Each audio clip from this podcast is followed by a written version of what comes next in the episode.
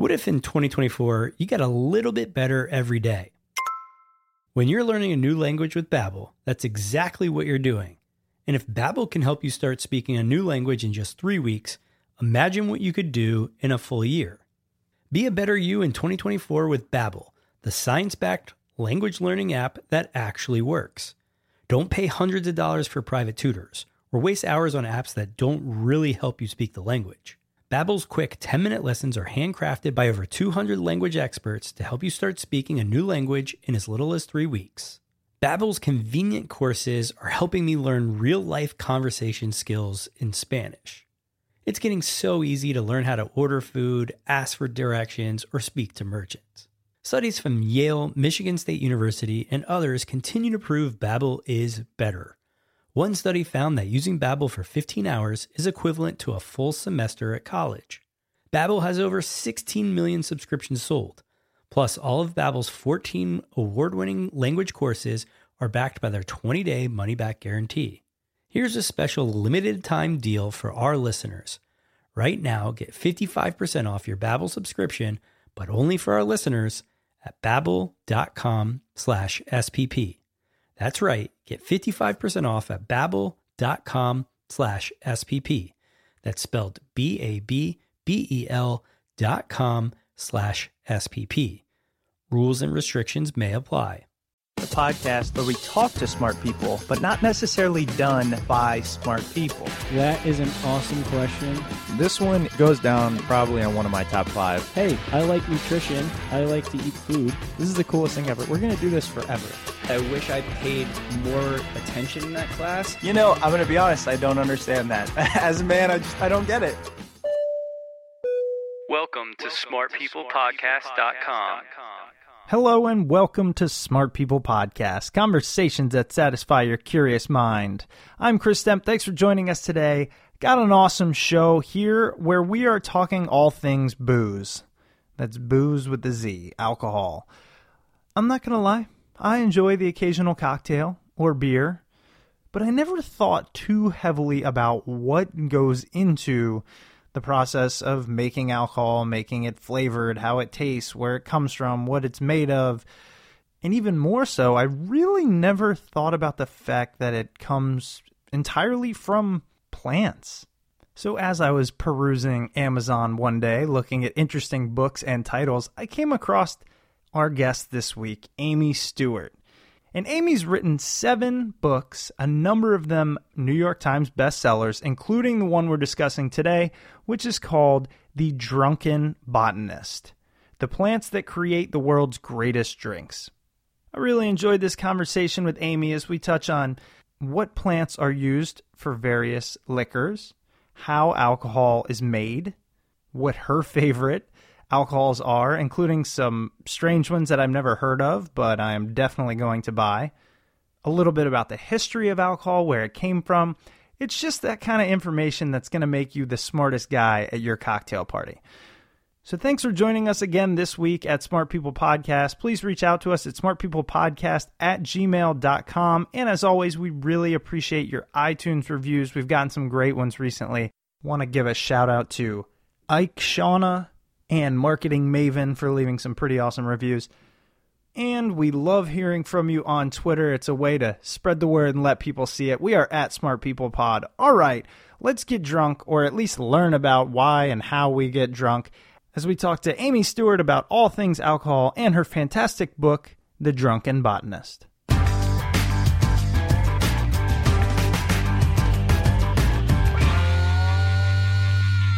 Amy, thank you so much for being on the show. I can't wait to talk to you about how, really, my interest is how to create, how to craft the perfect cocktail using some crazy, weird plants or spices or herbs or something like that. I just, you know, so thanks for being on. I'm excited to get started.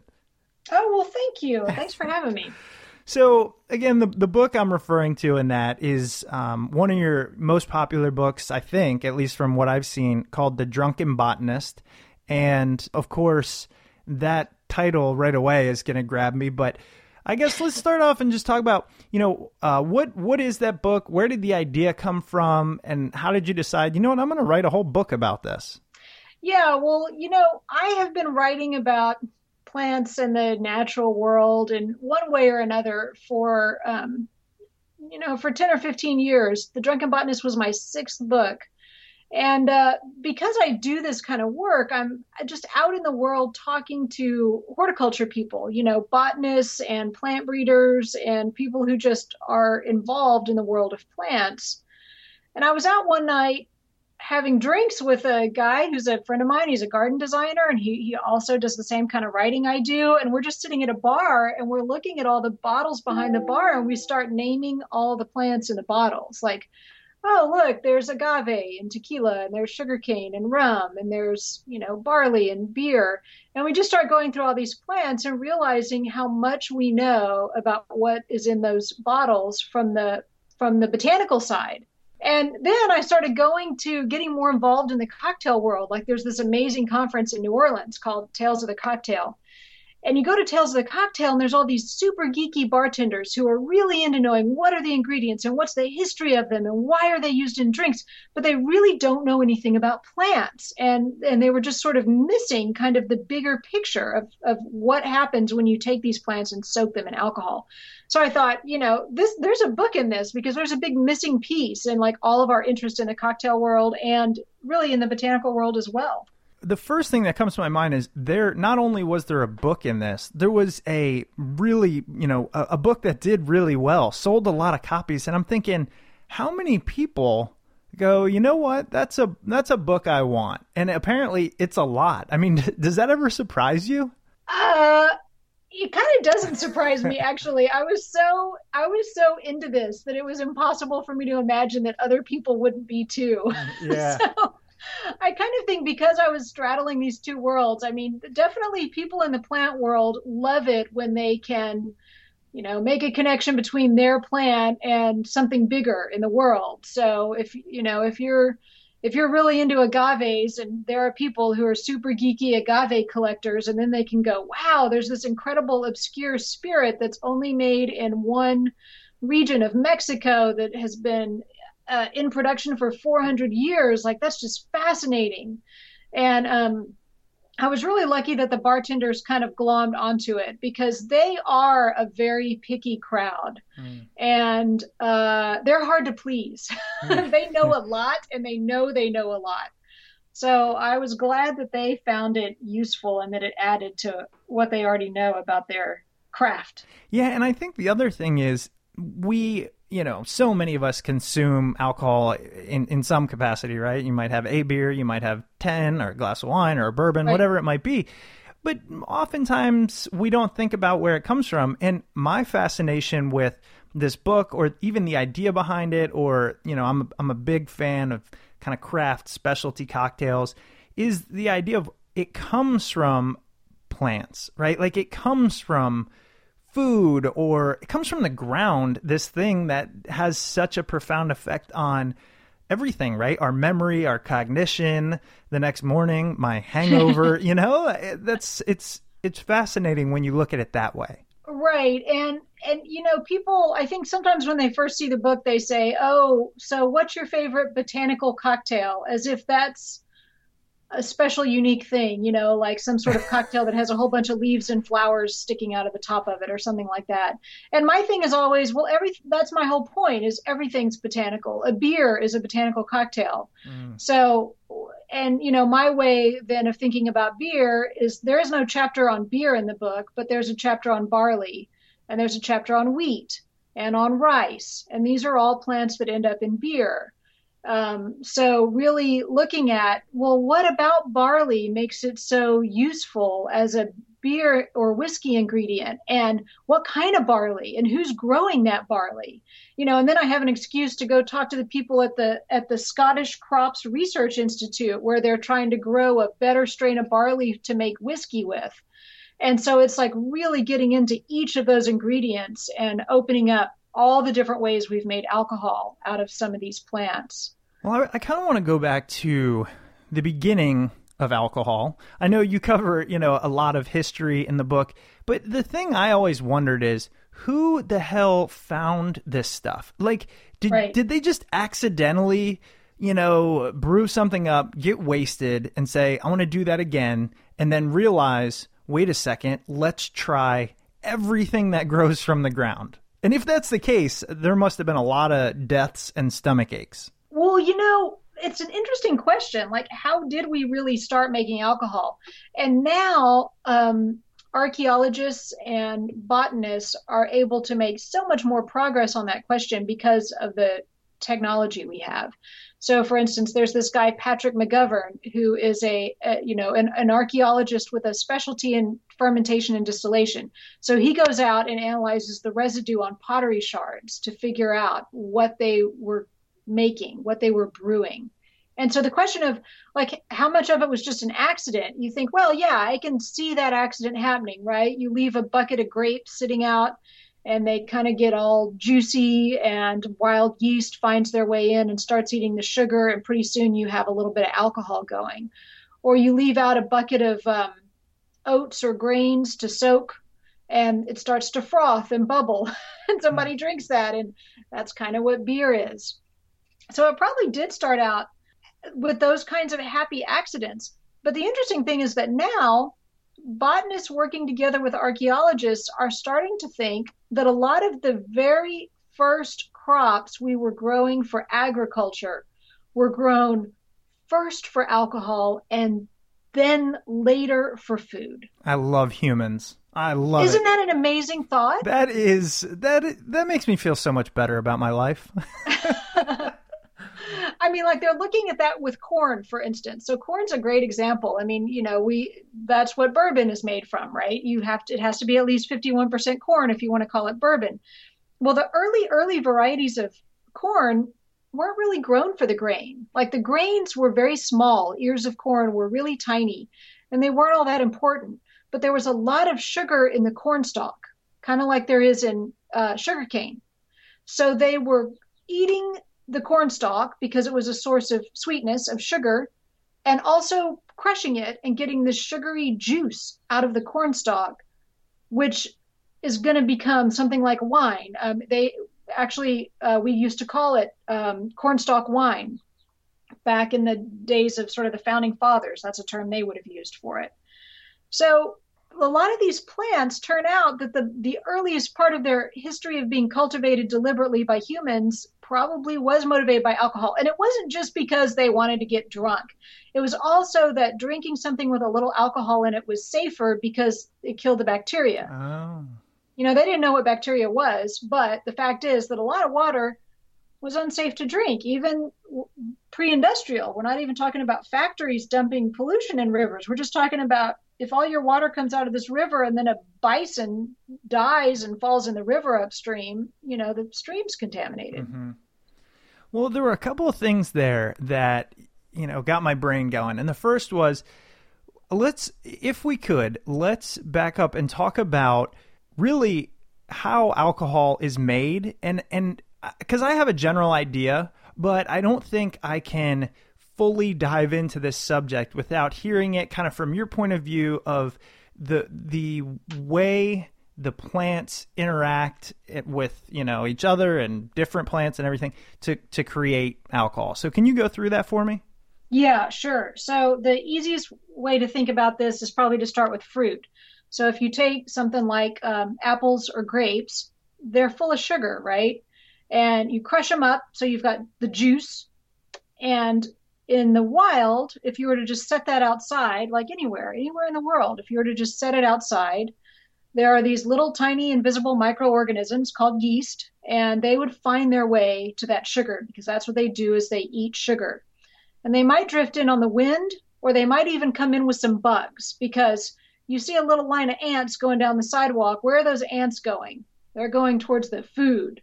Uh, they love sugar, and so a lot of yeast like to hitchhike on bugs. So the earliest way that yeast got into, say, grape juice is that they found their way uh, out in the wild. Now we would just add a packet of yeast uh, to the juice, and those yeast start eating sugar.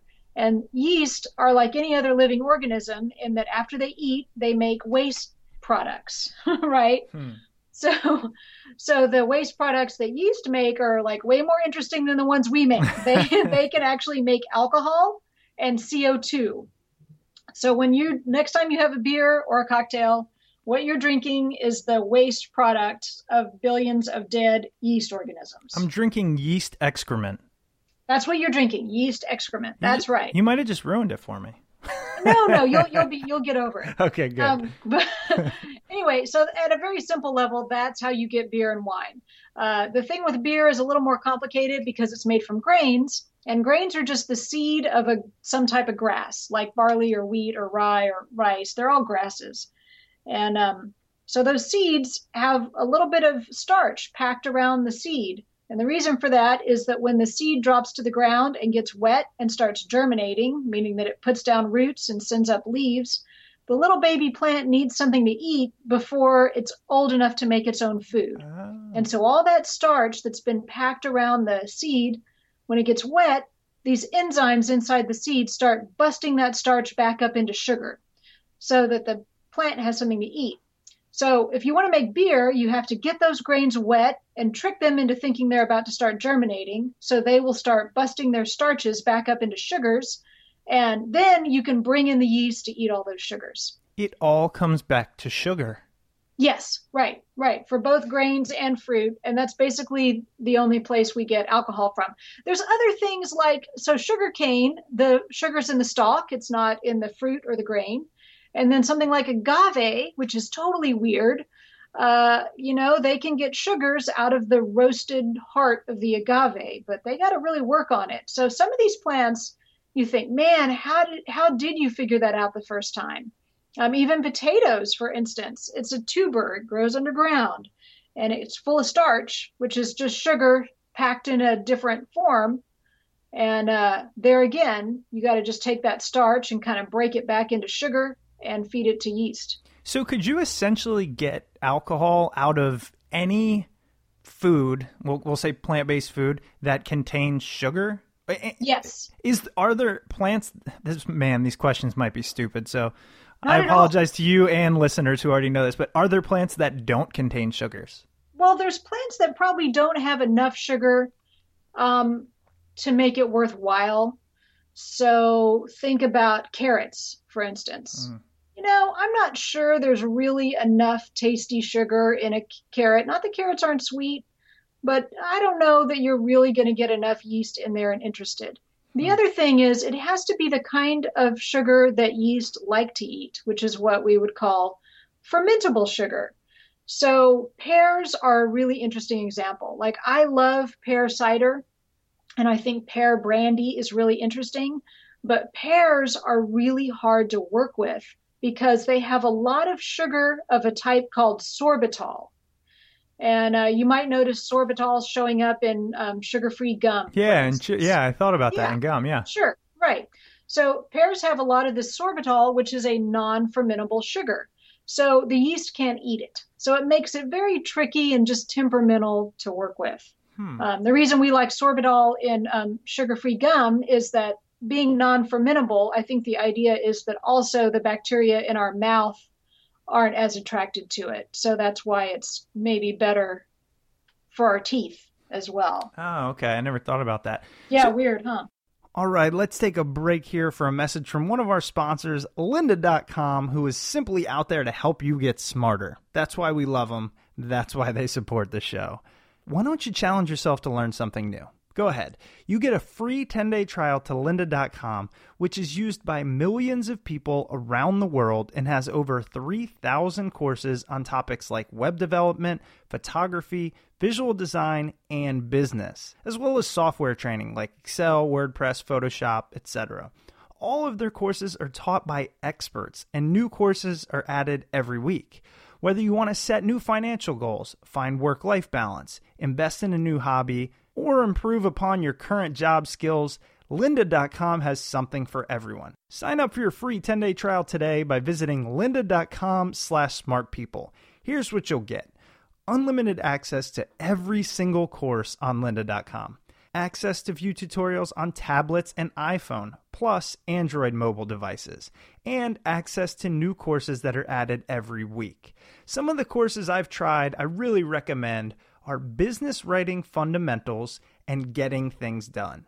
both of these are things that I feel like we incorporate every day in our lives, whether we're entrepreneurs or working for the man. We got to know how to write and we got to know how to get things done. So why not head on over to lynda.com slash smart people, sign up for your free 10 day trial and give it a shot. Again, that's lynda.com slash smart people. Let's get back to the show. Yeah. So, okay. So now let's go through you know, if you could just riff off, and I don't know, I'm assuming you know all this stuff because you've been doing it for so long. Who knows? but each alcohol and what it's made from. Yeah, let's let's give it a try. So, what do you got? Oh, you want me to just kind of kind of go through? Well, because here's why I ask it that way instead of me saying like, okay, tequila, because yeah. you know I could go through the standards, but I'm wondering if there's some that I would miss. You know what I mean? Okay. So here's the thing: when we think about each alcohol and what it's made from, um, yeah, we can go through the basics pretty easily. You know, um, you've got beer, which is made mostly from barley, wheat, and uh, maybe rice. Like Budweiser is almost entirely rice. Mm. Um, you have sake, which is made from rice, and uh, they they by the way, the Japanese have this incredibly beautiful and fascinating process that involves a synergy between a type of mold and a type of yeast to get in and colonize that rice. It's the coolest, weirdest process. Hmm. And it creates a lot of really um, unusual flavors. So I should say that when yeast eat sugar, they don't just excrete pure alcohol they make a lot of other interesting flavors. So the species of yeast that you use radically changes the flavor. Hmm. Um, so sake, um, obviously hard cider from apples and cider from pears. Um, you get into wines and you're not just dealing with grapes, but you might also be dealing with uh, plums or black currants, or gosh, you could even make raspberry wine. Um, in India, there are some sort of exotic fruits that they make wines out of. So basically, uh, any kind of fruit that can be crushed and the juice can be gotten out of it, someone has tried to ferment that mm. and make wine out of it. And then when you get into spirits, so yeah, we've got tequila and mezcal, which come from different species of agave. We have rum, which comes from sugarcane. Um, and then all of the whiskeys are mostly grain based, meaning, you know, again, barley, wheat, and rye primarily, um, but also maybe some rice. And uh, then you get into the brandies, which are all fruit based. So um, cognac and and uh, and Armagnac are made from grapes, and Calvados is made from apples and you can make plum brandy. You know, Slivovitz, which is highly underrated, is actually really wonderful. Blue plums are used to make um, plum brandy, Slivovitz, which is delightful. Hmm. So, so you know, you've got this whole category of brandies which are all made from fruits. And then I think the other thing that people really think of when they think about spirits and wonder where they come from is they think about gin and vodka. And so the thing about that is that vodka can be made from any of the plants I've just mentioned. What? It doesn't matter. it just has to be clear and sort of neutral in flavor. Um, and gin is nothing but flavored vodka. So when we're talking about those spirits, we're talking about a base that can come from sugar beets. It could come from grains. It could come from any kind of fruit. And then if you're going to make gin, you're adding flavors to it after you've made the alcohol. Wait, so vodka is only, or, or you, anything can be deemed vodka if it's clear. It, like, you, you know what I'm saying? That's weird to me because when you think of, say, uh, rum, it has to come from sugarcane, but vodka right. can come from anything. It has a different way of categorizing it. That's right. Yeah, vodka is just a clear, um, uh, neutral, high proof spirit.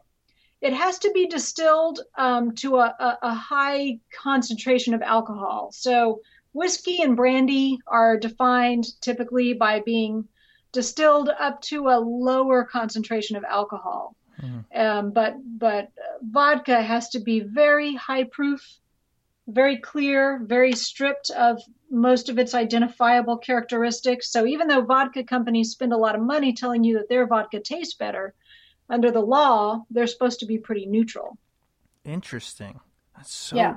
It's so fascinating. And now let's talk about because my I'd say my favorite spirit is bourbon, mm-hmm. and and we were and I mean I drink a good amount of it, and and I was out somewhere with a friend, and you know I've had this conversation before. What's the difference between like bourbon and then bourbon whiskey and then regular whiskey and right. like and I've read it on Google, but I always forget what differentiates all those things, even though they're so similar. And they even say both on the label bourbon whiskey.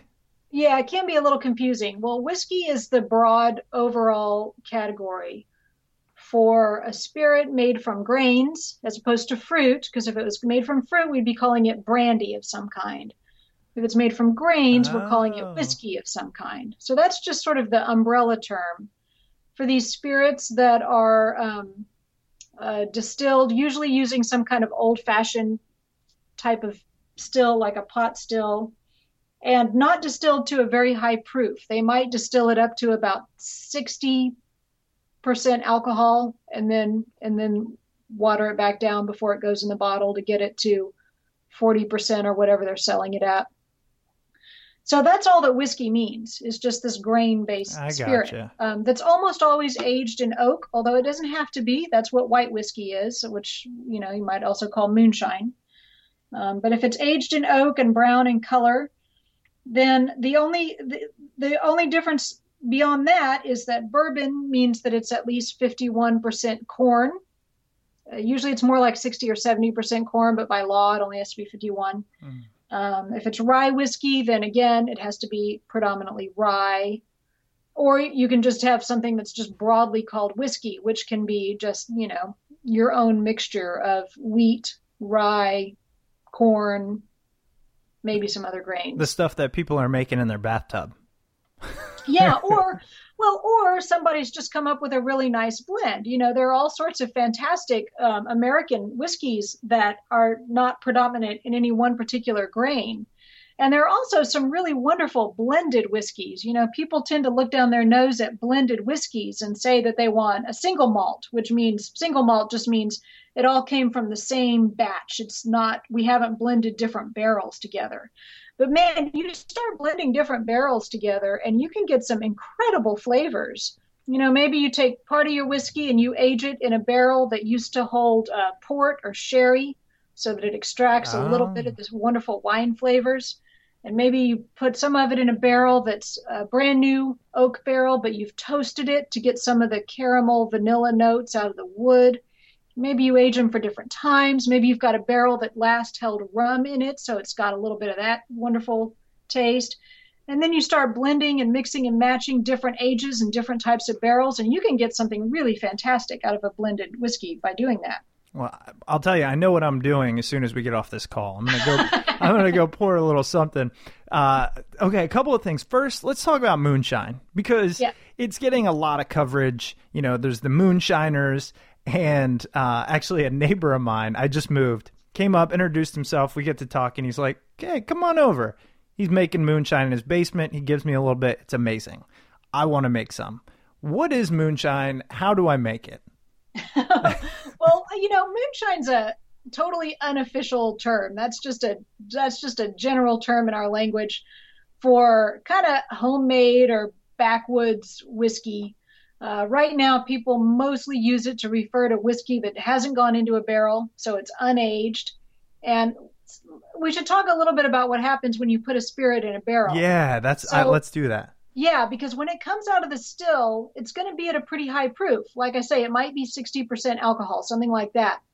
You put that in a barrel, and it's a solvent. I mean, alcohol is a solvent. And you put it up against some wood, and it starts pulling flavor out of the wood. And it just so happens that American oak trees are very high in vanillin, which is a flavor molecule basically identical to what's found in vanilla bean orchids. So you get a lot of vanilla flavor out of American oak barrels. In fact, you can make imitation vanilla extract out of sawdust. Wow. Because there's so much vanillin in the wood. so you get these wonderful flavors out of the wood and a little bit of the alcohol evaporates, which is what they call the angel share, right? This charming term that some of the alcohol is for the angels and they take it away with them. Very cute idea. Um, and anyway, you age it for as long as you're going to age it, whatever that is. And then when it comes out of the barrel is when water gets added to it and it gets bottled. So that it is at exactly the proof that it's supposed to be at to meet the requirements of the law. Mm. So moonshine tends to be something that comes right out of the still and um, may or may not get a little water added to it. Water is a good thing. Water is not a bad thing to add because um, a lot of the flavor, the molecules that give whiskey and other high proof spirits their flavor, tend to be um, kind of evenly dispersed throughout the alcohol. And when you put water in there, it makes them clump up together, those flavor molecules. Oh. And you can actually taste it better. And you'll notice sometimes if you're drinking a really good whiskey, um, and this happens a lot with um, herbal liqueurs like um, chartreuse and things like this, that you add a little bit of water or an ice cube and you see this oily slick start to form. And that's good. That means that there's a lot of these wonderful oily plant based flavors floating around in there. And the water has made them kind of unstable, so they want to clump next to each other and you can taste them better. Hmm.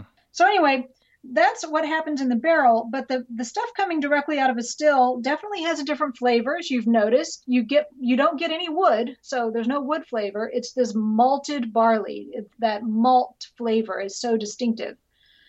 And uh, you can do it yourself, but you do risk um, you know, a federal prison sentence and a fine of I think it's two hundred and fifty thousand dollars. What? It's it's serious. It's it is it is illegal. It is so illegal that if you go take a distillery tour and you're walking around with some hip dude who's got this awesome distillery and he's making this great whiskey and you go, "Oh yeah, I do this in my garage."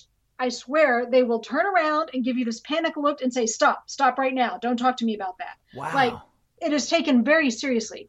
that doesn't so make any just- sense to me. Word of wisdom to your word of caution to your uh, listeners. Well, thank you for that. Uh, maybe you just saved me some jail time. yeah, I like to I like to try to keep folks out of jail when I can. So I want to learn, given your focus, your knowledge on all things plants. I don't even know. This is one of those interviews. I don't even know the right questions to ask to get out some some of that really interesting stuff. I want to learn about some of the odd plants or you know you mentioned that one in this in the one part of Mexico that's made out of agave and it's only made there. What are some things you discovered when writing this book? Again it's called the drunken botanist um, that we might not be aware of or some ways that these plants or interesting plants uh, are, are either being turned into alcohol or are flavors. You know what are some really odd things that you uncovered Yeah, well, I think, you know, what we have to remember is that there's all the plants that we actually transform into alcohol because of the sugar or the starch that those plants contain. And that's kind of like part one of my book is looking at those plants. But then we get into all the plants that get added at the distillery before the spirit goes into the bottle.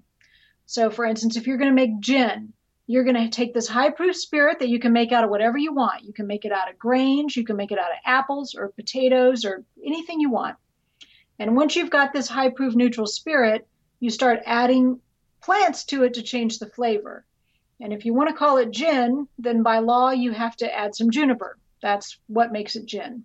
But you're also going to be adding some citrus peel, um, maybe some coriander, which is the seeds of the cilantro plant. You might be adding, um, I don't know, sassafras, lavender, uh, orris root, which is the root of, of an iris, like a kind of like a regular iris that would grow in your garden. Uh, the roots have a, have been used as a fixative to sort of hold unstable flavors in place, and they've been used in alcohol and perfume for centuries for that. There's all these interesting plants that go that go uh, into the still or into these botanical baskets that hang in the still, so that as the vapors move up through the still, they pick up these flavors before it goes into the bottle. And so, what's interesting to me about this group of plants, the plants that are used for flavor, is that so many of them had their start as medicine. Going back to Greek and Roman times and even earlier, we were adding plants to alcohol because, again, alcohol is a solvent and it will extract some of the ah. active Oh. ingredients so that they can sit on a shelf until someone gets sick and needs them because you might not always have the plant around when the person gets sick because maybe it's winter or whatever. So, so many things we drink got started as medicine in that way. Smart People Podcast is supported by Wealthfront, the automated investment service that makes it easy to invest your money the right way. Wealthfront software manages your money using investment strategies that were previously only available to the wealthiest investors for just one quarter of the cost of using a traditional advisor. Wealthfront monitors your account 24 7, automatically rebalancing your portfolio, reinvesting dividends, and working to maximize your after tax returns. Wealthfront is also overseen by a team of investment experts, the same experts who helped launch the index fund revolution and who've written some of the most important books in finance. In case you're still not convinced, you should know that Wealthfront manages over $2 billion in client assets and has saved millions of dollars on taxes for its clients. So, with Wealthfront watching over your investments every day, what will you do with all your extra time? Visit wealthfront.com slash smartpeople to get your first $10,000 managed for free. Wealthfront Inc. is an SEC registered investment advisor. Brokerage services are offered through Wealthfront Brokerage Corporation, member FINRA and SIPC. This is not a solicitation to buy or sell securities. Investing in securities involves risks, and there is a possibility of losing money. Past performance is no guarantee of future results. Please visit wealthfront.com to read their full disclosure. Did that work? Does that work? Oh well, yeah. So that's that is interesting. Um, generally, no. generally, you know, until the really the 20th century, we didn't have much in the way of pills. There were some pills in the in the um, in the 19th century, but not many. Mm-hmm. And uh, mostly what we had were plants in bottles. And those plants were usually soaked in alcohol. That's what bitters are. Bitters started out as a thing that a pharmacy would compound for you. We're going to take these plants, we're going to soak them in alcohol. You're going to take this home and drink it every night, and maybe you'll get better, and probably you won't. Wow. So the few that, I, I mean, some of them, yes. So, for instance, uh, quinine, the bark of the cinchona tree, it's the South African, uh, South American tree, and the bark contains quinine, which turns out to be a good treatment for malaria. And it's in tonic water, and you can you can know that it's in tonic water if you have a black light at home. if you have an ultraviolet light, uh, shine it on your tonic water and you'll see that it glows blue in the dark. And uh, that's the quinine, which becomes unstable in the presence of um, ultraviolet light and, and starts, you know, uh, uh, throwing off energy to try to get itself back in a stable form. And that blue light is the energy it's trying to get rid of. Weird. So, um, so quinine definitely is in our drinks, and it was medicine things like gentian. This is one of my favorite plants in the book. It's a it's a yellow flower that grows in the Swiss Alps, and the roots are very bitter. If you like Campari, you've tasted gentian. That bitter, it almost tastes like you're biting into orange peel. Mm-hmm. That's gentian root, hmm. and that has been considered medicinal forever. I mean, going back to early, early Chinese and Egyptian writings, we know that it's been used as medicine to treat um, stomach ailments for uh, millennia. And I've interviewed a scientist at Rutgers who's working on gentian right now and, and looking at its pharmaceutical properties. And it turns out that gentian, you put a little in your mouth, it talks to the nerve endings in your mouth before you've even swallowed it, it communicates with your brain, and your brain tells your body to produce more saliva and digestive fluids. So it gets your whole digestive system going all at once before you've even swallowed it. And this is something it's it's very useful in medicine. It's useful for people who've had chemotherapy, um, having problems gaining weight back, can't produce enough saliva to swallow, can't get the feeding tube out. All kinds of useful applications for gentian, and you can try it yourself. Next time you have a little Campari or even Angostura bitters or something else that has gentian in it, notice that you're drooling hmm. more than usual. that is that's the kind of stuff. I knew I'd get something out of you. I love that. Those things, yes. you know, learning about that. I mean, as far as my knowledge goes, it's like, well, ginger's good for your stomach. That's about all I know, but I right. I want to know more. yeah, you want to know why. Like, what is it exactly that's talking to the, what receptors in your body and how's that happening? So, yeah, it is interesting that in some cases, some of these plants actually do what they're advertised to do. And there's a reason why we've been using them for thousands of years. For instance, aloe. Um, if you've had aloe juice to drink, you probably think it tastes perfectly fine, whatever you think of it. But if you actually get juice directly out of the aloe plant, it's extremely bitter because there's this bitter molecule called aloin that they don't put in the juice because nobody would drink it because it's too bitter. But aloin also has very powerful uh, digestive effects um, it's a laxative mm. uh, and a very good one. It used to be sold all the time as a laxative. And that is the bitter plant that gives Fernet Branca its taste, its bitter taste. And Fernet Branca is considered a digestif. It's something you can drink if you've got indigestion after a really heavy meal. And I think it's no coincidence that one of the dominant flavors is from a, a laxative. Oh, yeah. And, So there you have it. and that's that's what you know. Sometimes I want to believe it. I was thinking about ginger specifically, right? Like, oh, I I want to believe that that's good for my stomach or that's going to help. But at the end of the day, I just go, or I could just take some Pepto Bismol.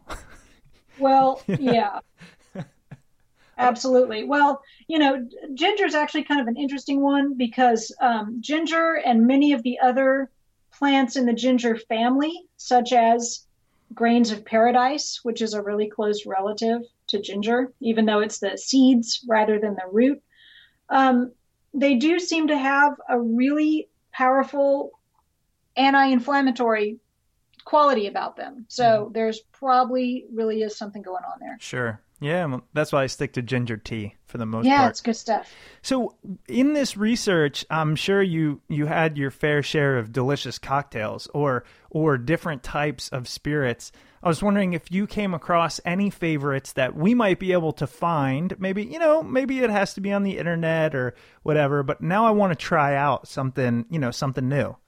Right. Oh, yeah. You would not believe what my liquor collection looked like. Yes. Because it was all a tax write off. Oh my gosh.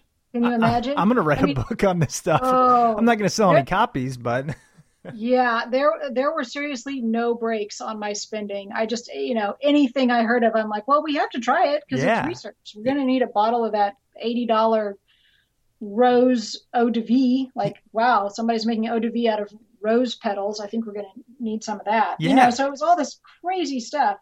Um, the things that I, that that remain my favorite now that even the book's been out for a couple of years. Uh, one of them is Strega. Have you ever had Strega? I have not. So S T R E G A. Okay. It's Italian for witch.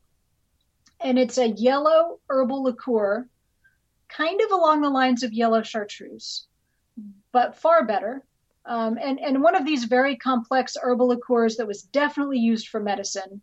You know, they start adding sugar to them at some point, hoping that their patients will be more likely to drink them. And that turned out to absolutely be the case. And pretty soon we're on our way to the modern cocktail being born. Wow. Um, but uh, Strega's a strong taste, I think, of, of Angelica, which is a really interesting um, flavor in a drink, Okay. and probably a lot of lemon verbena, and also some really warm heat like cinnamon. Uh, it's amazing, and I just drink it by itself. I refuse to pollute it with any other spirit. I just put an ice cube in it and drink it over ice. It's sweet, so it's kind of an after dinner thing, but people either love it or they I don't I don't know that I've actually met anyone who hates it, but if you love it, you love it. You know, like I've just seen people's eyes bug out when they drink Strega for the first time. Well, I'm definitely.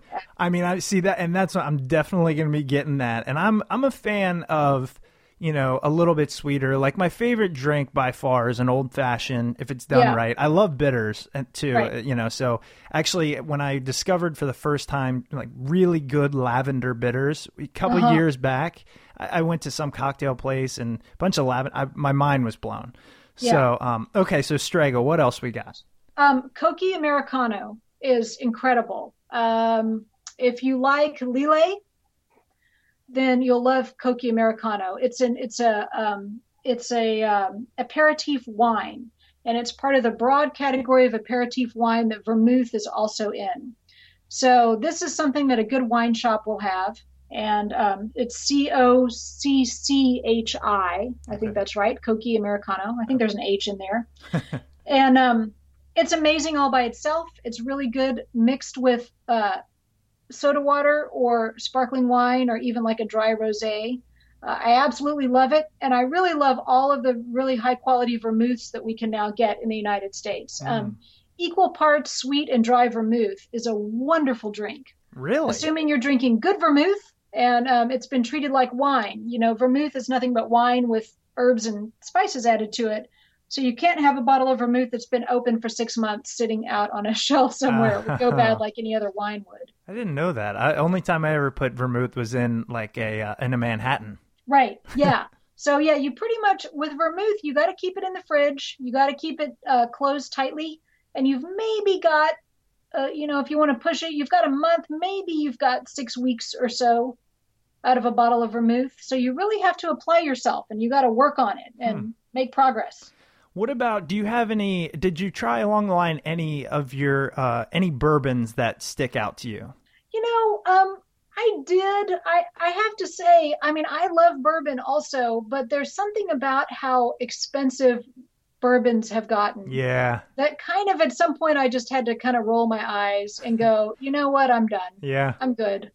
I mean, it's not that I don't love a Pappy Van Winkle when somebody wants to pour me a little of it, but honestly, the kind of run of the mill bourbons that you can get anywhere, like, I mean, you know, wood like a nice Woodford Reserve. that's my favorite. I'm so glad you threw that out there. That is probably that's my favorite bourbon. it's an excellent bourbon. But you know what? Maker's Mark is also a terrific bourbon. I've Hmm. always got Maker's Mark in the house. Yeah. It's it's very well made. It's very palatable. Maker's has wheat in it rather than rye, which gives it a round, soft, bready flavor. It's a real crowd pleaser. One of the nice things I think about spirits is that you don't have to pay a fortune. Mm. You know, you can get a great gin for 30 bucks. You can get a great whiskey for 30 bucks. You don't have to get real high end to drink something very nice and well made. You know what I what I recently found interesting as I could start to afford a little bit more expensive stuff is I totally agree with you on spirits, but Yeah. one of the things that I've been uh at, you know, I didn't want to, but I've been buying a little bit nicer wine and I notice there is a difference between $5 wine and say, you know, a $5 bottle and like a $40 bottle. I don't know about 100 or 200, I'm not there yet. Right. But, but I've moved on a little bit from the five dollar, you know, five dollar Trader Joe's bottles. Yes. I think that's true. I my yeah, my opinion in wines is that you can get such lovely wines in the 10 to 20 dollar price range. Mm. And I think it's it's great, you know, if somebody wants to pour me a 40 to 50 dollar wine, I'm always happy to have it. But I do think there too, you get up at, into the higher end and at some point it starts to drop off, Right. you know. A $200 bottle of wine is not 10 times better than a $20 bottle of wine. Yeah, I wish you know. One day I hope to have those problems where those choices are. Right. Well, Amy, th- you know, I've really enjoyed this. And again, the book is The Drunken Botanist, another one which we didn't get to discuss, but I really enjoyed because these are just the weird, wacky things that I like to learn about was wicked plants. And I think the things in there will just blow some people's minds. So go check that out. And I know your most recent book is a novel, Girl Waits with a Gun, based on a true story, right? Yeah, yeah. What Uh, prompted you to to kind of make that seems like a pretty big switch. it is a big switch. I was uh, I was doing research for Drunken Botanist, and I was reading about a, a gin smuggler who was tainting his gin with poisonous plants. So it was like perfect crossover between Oh, yeah. Wicked Plants and Drunken Botanist. And I just wanted to, I just Googled his name to see if there was more out there about him. This is 100 years ago. And I found another guy by the same name, Henry Kaufman. I don't know if it was the same guy or not. But he'd gotten into a car accident that escalated into this crazy crime. And I was just fascinated. So I kept following my nose and reading more and more about this crime and the case and the aftermath of it. It involved these three sisters 100 years ago in Paterson, New Jersey, and I just fell in love with the three women and uh, found out everything about them. I got totally obsessed. I mean, you should see my Evernote files on them. It's hundreds and hundreds of newspaper clippings. So, um, yeah, if you're if you sort of like historical fiction and you like crime fiction and you like really badass women doing unexpected things 100 years ago, then then it's for you. Then that's the way to go. And you know what else? It's it must be great being a writer because you go, wow, this is interesting. I'm gonna make it my job for the next X amount of months. Right. as long as you can get a publisher to agree with you on that, Yes. it can be your job. Otherwise, it just becomes a very expensive hobby. Absolutely. well, Amy, again, thank you so much. The book is The Drunken Botanist, the one we've been discussing, and your newest book, Girl Waits with a Gun. Is there anywhere else that you would like to make our listeners aware of, places you might write or blog, or if you're on social media, etc.? Uh, well, yeah, you can find me on Facebook, Twitter, Instagram, all that stuff. And uh, I'll be out on tour September and October. So if you go to amystewart.com, look for my tour dates and see if you can come out and say hi. Be great. That sounds great. And we'll link to those at smartpeoplepodcast.com. Amy, thank you again so much for your time. Uh, we really appreciate it, and I've I've definitely enjoyed it. I'm going to go pour myself a drink. Nice. All right. Well, thank you. All right. Have, have a great evening. Okay. Bye bye. Welcome back. I hope you enjoyed that episode with Amy Stewart. You can pick up her book, The Drunken Botanist The Plants That Create the World's Great Drinks, on Amazon or at your local bookstore. And don't forget, if you do purchase it at Amazon, use the Smart People Podcast Amazon link located at smartpeoplepodcast.com slash Amazon. If you've got a few minutes today and want to do something nice for the show, please head over to iTunes and Stitcher and leave a rating and review over there. If you'd like to reach out to the show, shoot us an email at smartpeoplepodcast at gmail.com or send us a message on Twitter at smartpeoplepod. Hope everyone is having a fantastic summer.